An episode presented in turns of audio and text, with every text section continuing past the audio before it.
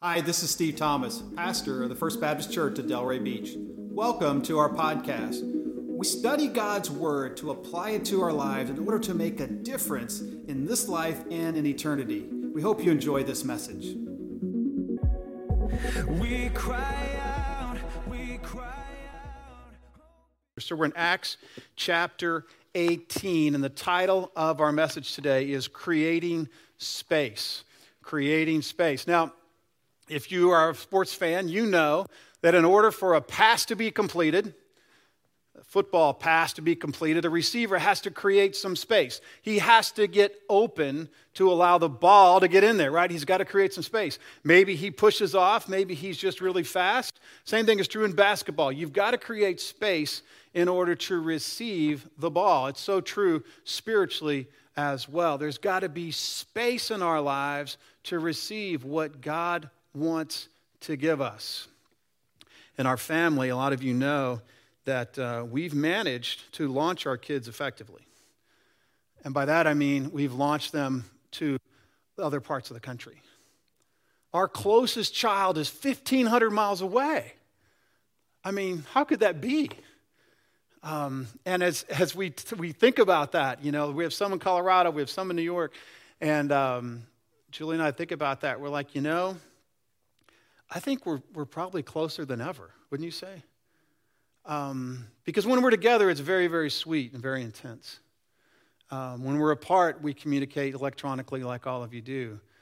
But I think that space, the distance that's been created because of their pursuit of God's call in their life and, and the careers in their lives, um, has allowed them to build their own world and to follow Jesus on their own when we're not there, when we're not checking on them. We can't see if they went to church that day. We don't know if they read their Bible. And I think the space for them has given them a place for God to build a real relationship in their own lives. As parents, it's the most terrifying thing in the world when your kids leave town, isn't it? What are they going to do? Who are they going to be? And it's, it's amazing to see when you allow space and that God fills that space. And we're so grateful uh, that He's done that in our family. And so today we're going to talk about Paul as God uses him, and God also creates space where you might not expect it. Um, this is uh, Acts chapter 18, beginning in verse 1. God's word says this After this, Paul left Athens and went to Corinth. And let me pause there. Let me just set the context because Paul has been in Athens. Remember, he had the debate with the Stoics and the Epicureans, and he, he talked about Christ and the unknown God in Athens. And there was, you know, there was a little bit of success, not a lot, um, kind of discouraging, kind of difficult. And uh, Paul leaves there and he heads down to Corinth. And he had come to Athens from Berea, where he had been run out of town, from um, Thessalonica, where he'd been run out of town, from Philippi, where he'd been run out of town. And he gets to, gets to Athens, and it's okay, there's some success, but he gets, you know, he pretty much has to leave again. Excuse me. How many of you have a cold like all the time now? Raise your hand. I don't. know. I feel like it's just one after another. I feel pretty good today. Um, but um, anyway, so he, he heads down to Corinth. Corinth is about 50 miles away. Corinth is a very important port because it sits on a little isthmus, a little bit of land that connects the Peloponnesus with the rest of the mainland. It's a big word, just means one section of land with another. And it connects, there's a little three and a half mile place where Corinth sits, and it's between the Aegean Sea and another part of the Mediterranean. And as you come in there, ships would unload at Corinth, and they would, they would take the, the, the freight overland over to the, to the Mediterranean on the other side of Corinth. So all this freight is constantly passing through Corinth, and it is as oftentimes as a shipping town like that, a port city, uh, can be, let's just say, a little bit wild and a little bit pagan. There's people from all over the world there, and it's been called by one commentator the Las Vegas of Greece and Europe at the time. So Paul leaves Athens. He makes about a two day trip to Corinth, verse 2. And he found a Jew named Aquila, a native of Pontus, recently come from Italy with his wife Priscilla, because Claudius had commanded all Jews to leave Rome, and he went to see them. Now, It's interesting that here is Aquila and Priscilla. They've, they've been uh, business owners probably in Athens, and uh, they have had to leave Rome because Claudius the emperor had kicked all the Jews out of Rome. There had been major disturbances, and it was over, as some uh, historians call it, a battle over Christus, which is probably a Latin misspelling of Christ. So there's this debate between Jews and Christian Jews who got to Rome, no doubt, because they had been run out of Jerusalem and delivered their faith to this place, to Rome. And as a result, there's this that Claudius kicks them out. I don't want disturbance. This was common in Rome. If you cause problems, they make you leave. And so, as a result of disturbances over Christ, Priscilla and Aquila moved from Rome down to Corinth. Let me say this always pay attention when God causes you to move. Or when events, let's just say this regular events of life, you have to move, you have to go to a different place. Pay attention to what God might be doing in that move. You've all, I bet everyone in this room has moved. Uh, very few people actually were born and raised and grew up here except for Richard Holt. Everybody else pretty much has moved here and you know what it means to move, always pay attention in the move, what God might be doing in that transition. And so they came to Corinth. And so Paul goes to see them. And because, verse 3, he was of the same trade, he stayed with them and worked, for they were tent makers by trade. And he reasoned in the synagogue every Sabbath, excuse me, and tried to persuade Jews and Greeks. So Here's Paul. He hears about Priscilla and Aquila. They have a tent making business. And it turns out that was Paul's trade as well. See, Paul was a guy who could make a living. He could make a living on his own. He had a skill. Um, for 17 years of my life, I was employed, uh, other than being a pastor. Before God called me into ministry, I worked in engineering and sales.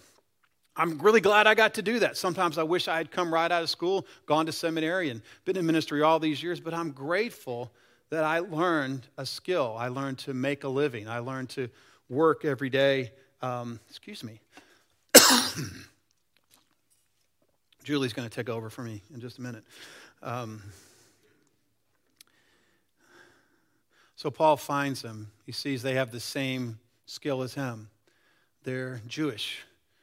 Um, probably at this point they know Jesus. We're not told. There's no record of a conversion, but it feels like they probably came from Rome because they were Christians and they're in Corinth. And Paul connects with them and he begins to work with them and he stays with them. An important connection is made. And as a result, Paul is able to reason with the Jews and the Greeks in the synagogues on the Sabbath. So he's working all week, and on Sunday he comes and works. He's bivocational at this point. Sunday he comes and reasons. And remember, they, he came to the synagogue, a, a, city that had 10 Jewish families could form a synagogue, which was kind of an outpost for Jewish worship. And as a result, Paul goes to the, goes to the synagogue in order to reason with the Jews and Greeks. It's interesting, both synagogues do have non Jews who are interested in the God of Abraham, Isaac, and Jacob. Verse 5.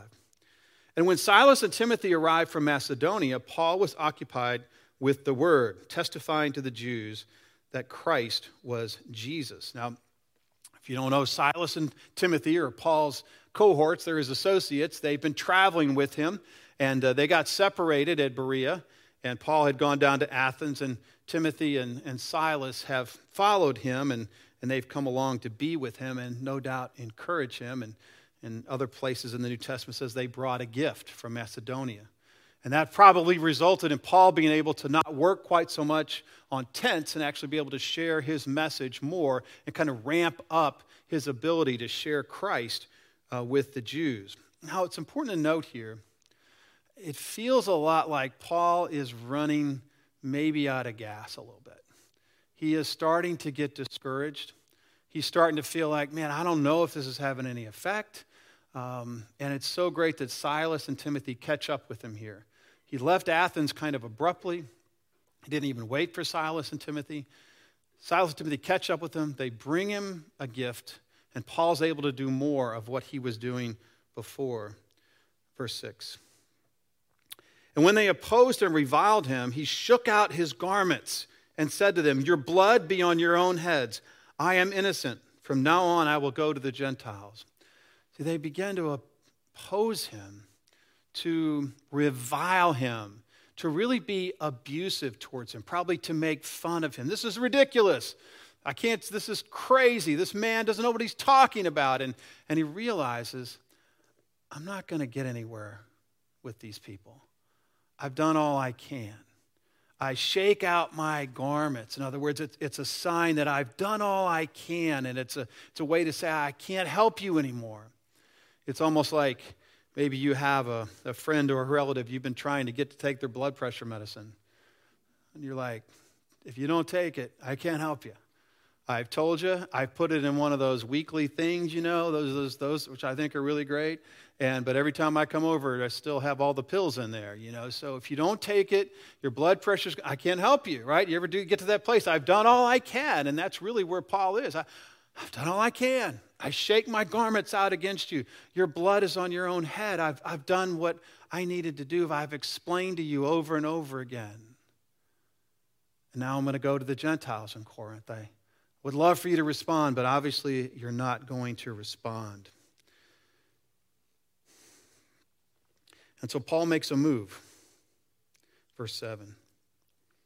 And he left there, and he went to the house of a man named Titius Justus, a worshiper of God. And get this, his house was next door to the synagogue.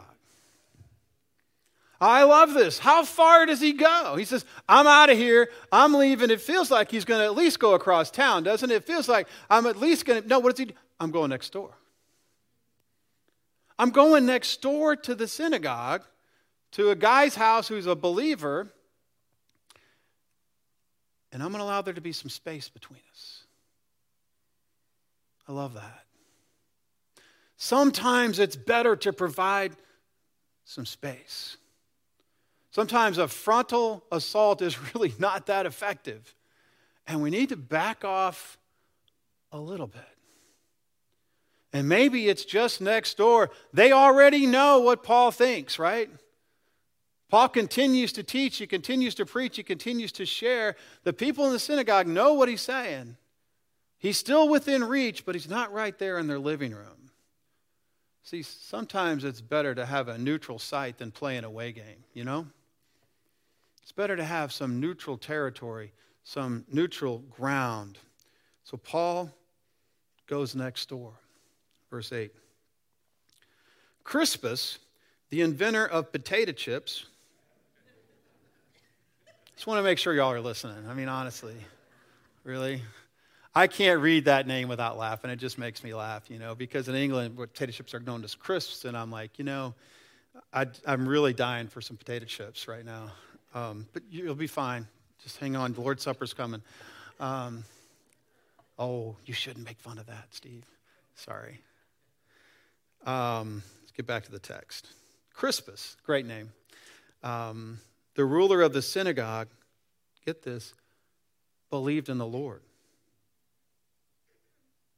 together with his entire household. And many of the Corinthians, hearing Paul, believed and were baptized. Get this the, the synagogue that just rejected Paul and he moved next door and continued teaching, the ruler of that synagogue comes over and says, Hey, by the way, I, I've been hearing, now I want to believe. There's power in, in space, there's some power in providing some distance. I love how Luke just matter of factly says, Oh, and by the way, Paul moved next door, and the ruler of the synagogue that hated him and rejected him got saved. Sometimes we just need to provide some space. And his whole household. And a lot of Corinthians as well. And it's interesting that the word Corinthians in that day, if you were to live like a Corinthian, you were to live like a total pagan, total godless person kind of like saying a lot of South Floridians came to Christ, right? I love South Floridians. Um, Crispus, the ruler of the synagogue, believed in the Lord together with the entire household. And many of the Corinthians, hearing Paul, believed and were baptized. Paul has amazing success. He just went next door. He just went next door. Now, it feels like at this time Paul should be encouraged, right? Everything should be great. I'm seeing success. Yeah, the Jews oppose me, but that always happens. Hey, but the ruler of the synagogue, he's received Christ. These Corinthians are responding. Life is good. I'm going to have a great ministry. Things are good. But not so much. Everything apparently has been wearing on Paul, and he's ready to go. He's like, you know what? It's time for me to head back to Antioch, my sending church. Um, need to go back and report to them. And uh, I'm tired. I mean, it's great. I'm glad at what God is doing, but I'm, I, I just got to. That's how it feels. And the reason I say that is look at this next verse what God says to him. God addresses his heart, and you can know Paul and know his heart by what God says to him. Because God knows exactly what he needs to hear. Look at verse 9. It says, And the Lord said to Paul one night in a vision, Do not be afraid. Wait a minute, I didn't know Paul was afraid. God knows. Probably no one else knew. God knows. Do not be afraid, but go on speaking and do not be silent, for I am with you. And no one will attack you to harm you, for I have many in this city who are my people. I love that. Remember when Elijah got so frustrated after his massive victory and he had called down fire from heaven and he got he said god no one there's nobody left but me. And god says no actually i got 700 i haven't even told you about.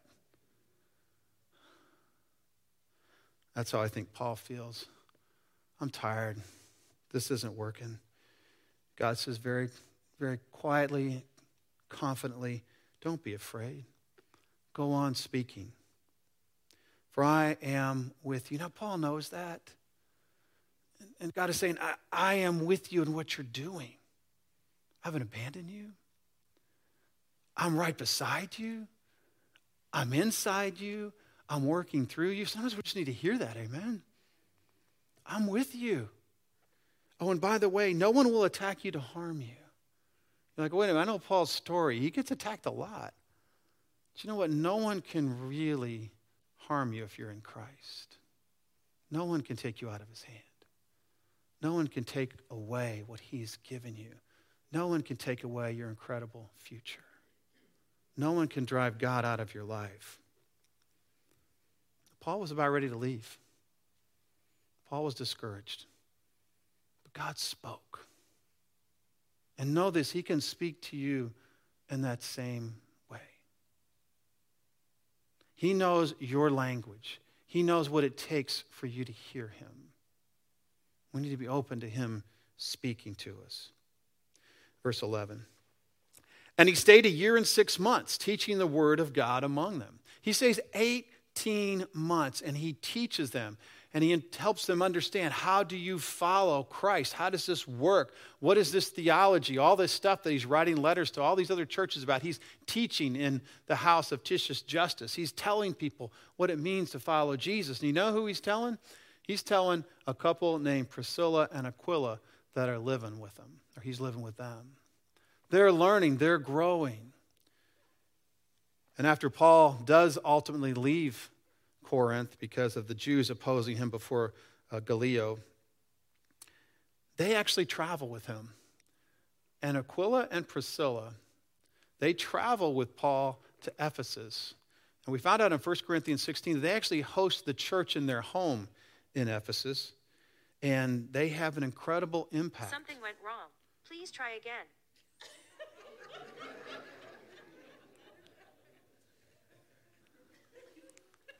Okay. So now something went wrong. and we're going to try again. And I have to tell you, the reason I'm using this iPad today is because I forgot my glasses this morning. So, you know what we're going to do? We're just going to close this up. And I'm going to put on my glasses and we're going to read from the actual Word of God. See, everybody's awake now. Praise God. Um, I do. I do. Man, ever since I, uh, now that I'm in my 30s, I need these. Um, a little beyond 30. All right, so Aquila and Priscilla.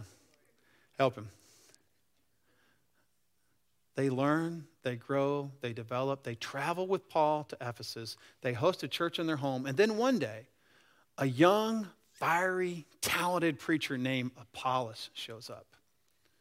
And he starts preaching, and he has great influence, but his theology is, is incomplete. It says he only really knew the baptism of John, and what that means is kind of hard to get, but probably he didn't understand about being filled with the Spirit, may not have really understood grace. He knew Jesus, but he didn't know the whole story. And it says in verse 26 of chapter 18, it says, He began to speak boldly in the synagogue, and when Priscilla and Aquila, incidentally, notice that Priscilla's name is mentioned first which is very odd. And it happens a lot when they talk about Priscilla and Aquila, which shows that Priscilla was really an important person, the wife here. Really, probably on the level of Lydia, someone that really had a key role. And uh, Luke likes to point that kind of thing out that women are very important. Anyway, just a side note. Um, but when Priscilla and Aquila heard him, they took him aside and beat him senseless. No, sorry. They took him aside and explained to him the way of God more accurately. Here's the scene. Guy comes in, he's preaching, he's going on and on, he's, he's doing great, except he doesn't tell the whole story. And because Paul had heard from God and had stayed and taught for 18 more months, Priscilla and Aquila were able to say, Hey, Apollos, let's, let's go to lunch. You see, it's not just about being baptized and repenting, it's about being filled with the Spirit because that's what Jesus delivered. We'll actually see in the next chapter how people didn't even know there was a spirit that would fill him. So he, he's, they're, they're telling him something that would enhance his ministry tremendously and complete it and would help really, literally thousands of people because Apollos would go on to be almost as well known as Paul. See, Paul had played the long game. And they had stayed. He had stayed where God wanted him, even though he was discouraged because of that, Priscilla and Aquila were able to help a preacher be what he needed to be, help enhance his ministry. So let me ask you today are you a little bit discouraged about trying to help people know Jesus? Maybe you're saying, Steve, I tried that long ago and it just doesn't work for me, and really I just come to church and I do the best I can. Listen, surely there's somebody that you'd like you'd like to see receive the amazing gift that Jesus has. To see them quit trying to be so good and trying to earn salvation, rather rest in the grace of Jesus and live a, a life of love and response. Surely that's part of your heart. And maybe you've been pushing hard with somebody. Maybe it's time to change your approach. Let me give you three things. First of all, it may be time to move next door it may be time to provide some space, to change the venue. You know, the meeting room makes a difference, doesn't it? Sometimes a coffee shop is way better than an office or even a church. Sometimes an office is necessary for a meeting, and it's a serious meeting. Sometimes you have to have a conference room for a presentation. But listen, sometimes we just need to back off a little bit. Sometimes there needs to be some space to allow some volition to grow, some desire. When our kids were little, um, we played Monopoly sometimes. And uh, one of my children, one time as we were playing Monopoly, wanted to buy um, Boardwalk from me. And one of my children, Sarah, said, I'll, give you $600. I said, 800. She said, 700. And I said, 900. She goes, wait a minute, you're going the wrong way. I go, 1,000, 1,100. And she got really not happy with me. And maybe that's why she moved far away. I don't know. You think? Could be. Uh, no. Sarah's the greatest. But what I had done is I had created some space to draw her where I wanted to go, right? Sometimes we need to have some space. We need some space for God to move. We always want to see God do in someone's life what only He can do. If I can convince you to follow Jesus without God's help, then someone else can unconvince you. I need to see God move in your life. I need to see you say to me, you know, I, I've, I've felt God drawing me, and He's been drawing me for years. He's used all these people, and now I'm ready. That, that's what I want to hear, honestly. I don't want to hear that I convinced you. I want to hear that I helped maybe interpret what God is doing, made you aware of the urgency of the moment, helped you understand that He is the only way but it's God that's going to have to do it. And I need to open up some space. Maybe God's opened up some space in your life right now. Maybe that's what today is about for you. God has opened up some space and He's drawing you into His life, wanting to give you the gift of salvation. Would you respond? And if you're trying to reach somebody, maybe you need to move next door. They already know what you believe. You're still close by. Maybe they just need to have a little volition and desire to receive the gift of salvation. So, number one, if you're struggling, if you're maybe discouraged about your impact on the world, open up some space. Keep talking, but maybe open up some space, move next door. Second, ask God to affirm or adjust your way, your path, your method. I love how God affirms Paul. He's decided to leave Really. I believe he's decided to leave, and God says, No, you need to stay. I think it's a very important prayer to pray. God, would you tell me if I'm making the wrong decision? And be ready, because he knows how to reach you. God, I, I think this is where you want me to go. I think this is where you want me to be. I think this is where you want me to move. I think this is where you want me to be involved. I think this is the job you want me to have. I think this is the influence you want me to have. But God, I want to hear from you. If this is not right, please straighten me out. I'm so grateful. I've prayed that prayer before, and like one time within about 30 seconds, someone showed up to say, basically, no, that's the wrong thing to do. They didn't even know they were saying that, but God spoke through them. A couple times when we've moved, God has affirmed our move. That right after we made the decision to move and we knew this was God's will, we found out that there was an opportunity to stay where we just were within a month. We would have never left Houston, Texas, for example, if it had been a month's difference.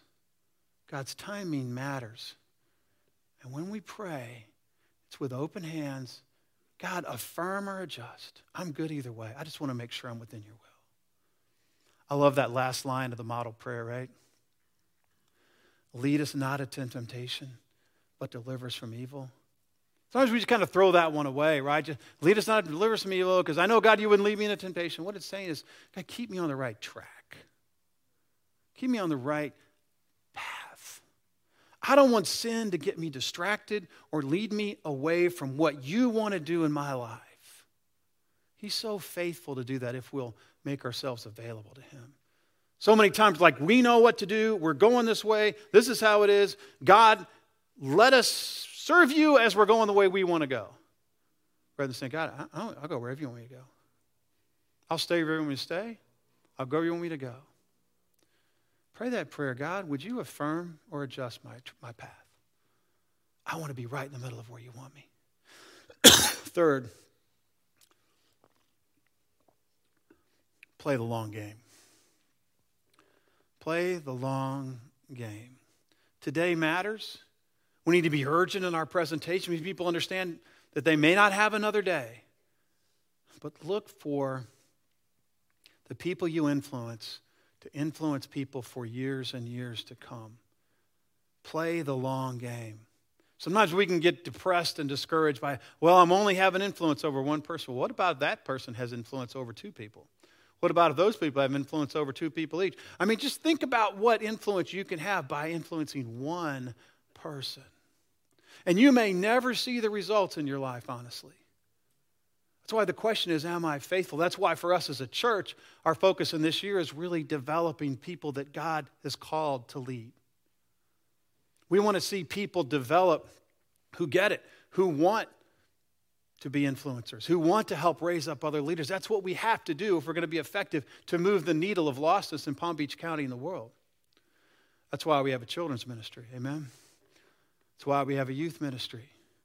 That's why we have a school that reaches families with kids who are never going to make a decision while they're with us because they're only with us till they're five. But those seeds are going to be planted. That's why that matters. We want to play the long game. I'm grateful that this church is 111 years old.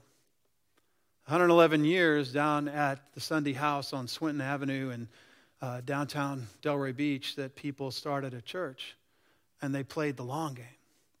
And we have the opportunity to be here as a church because of what someone did a long time ago. And we have the opportunity to share Christ. Yeah, it matters what you do today. God may want you to move next door. Ask Him to affirm and, or adjust what you're doing, but look forward to the long game. What is He going to do through the people you're influencing? Even if it's just a small influence, even if it's just over one or two people, play the long game.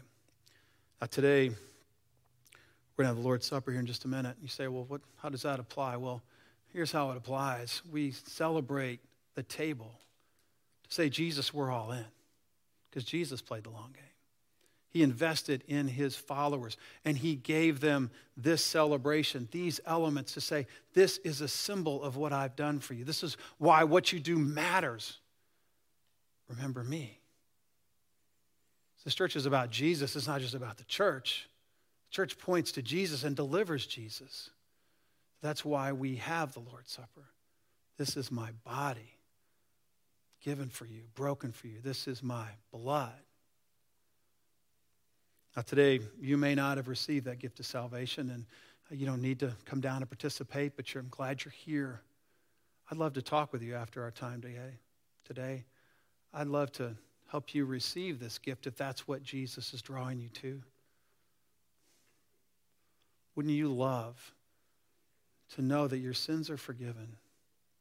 That things are right between you and God? The debt has been paid. I'd love to talk to you after we're finished today. But for those of you who have received the gift of salvation, those who've been baptized by immersion after that, you're welcome to join us here in just a moment. After I pray, we examine our hearts, come forward, receive the elements, return to your seat, and we'll take them all together in just a few moments. So as I pray, I want a couple of our deacons to come forward, to be ready to serve. Would you bow with me?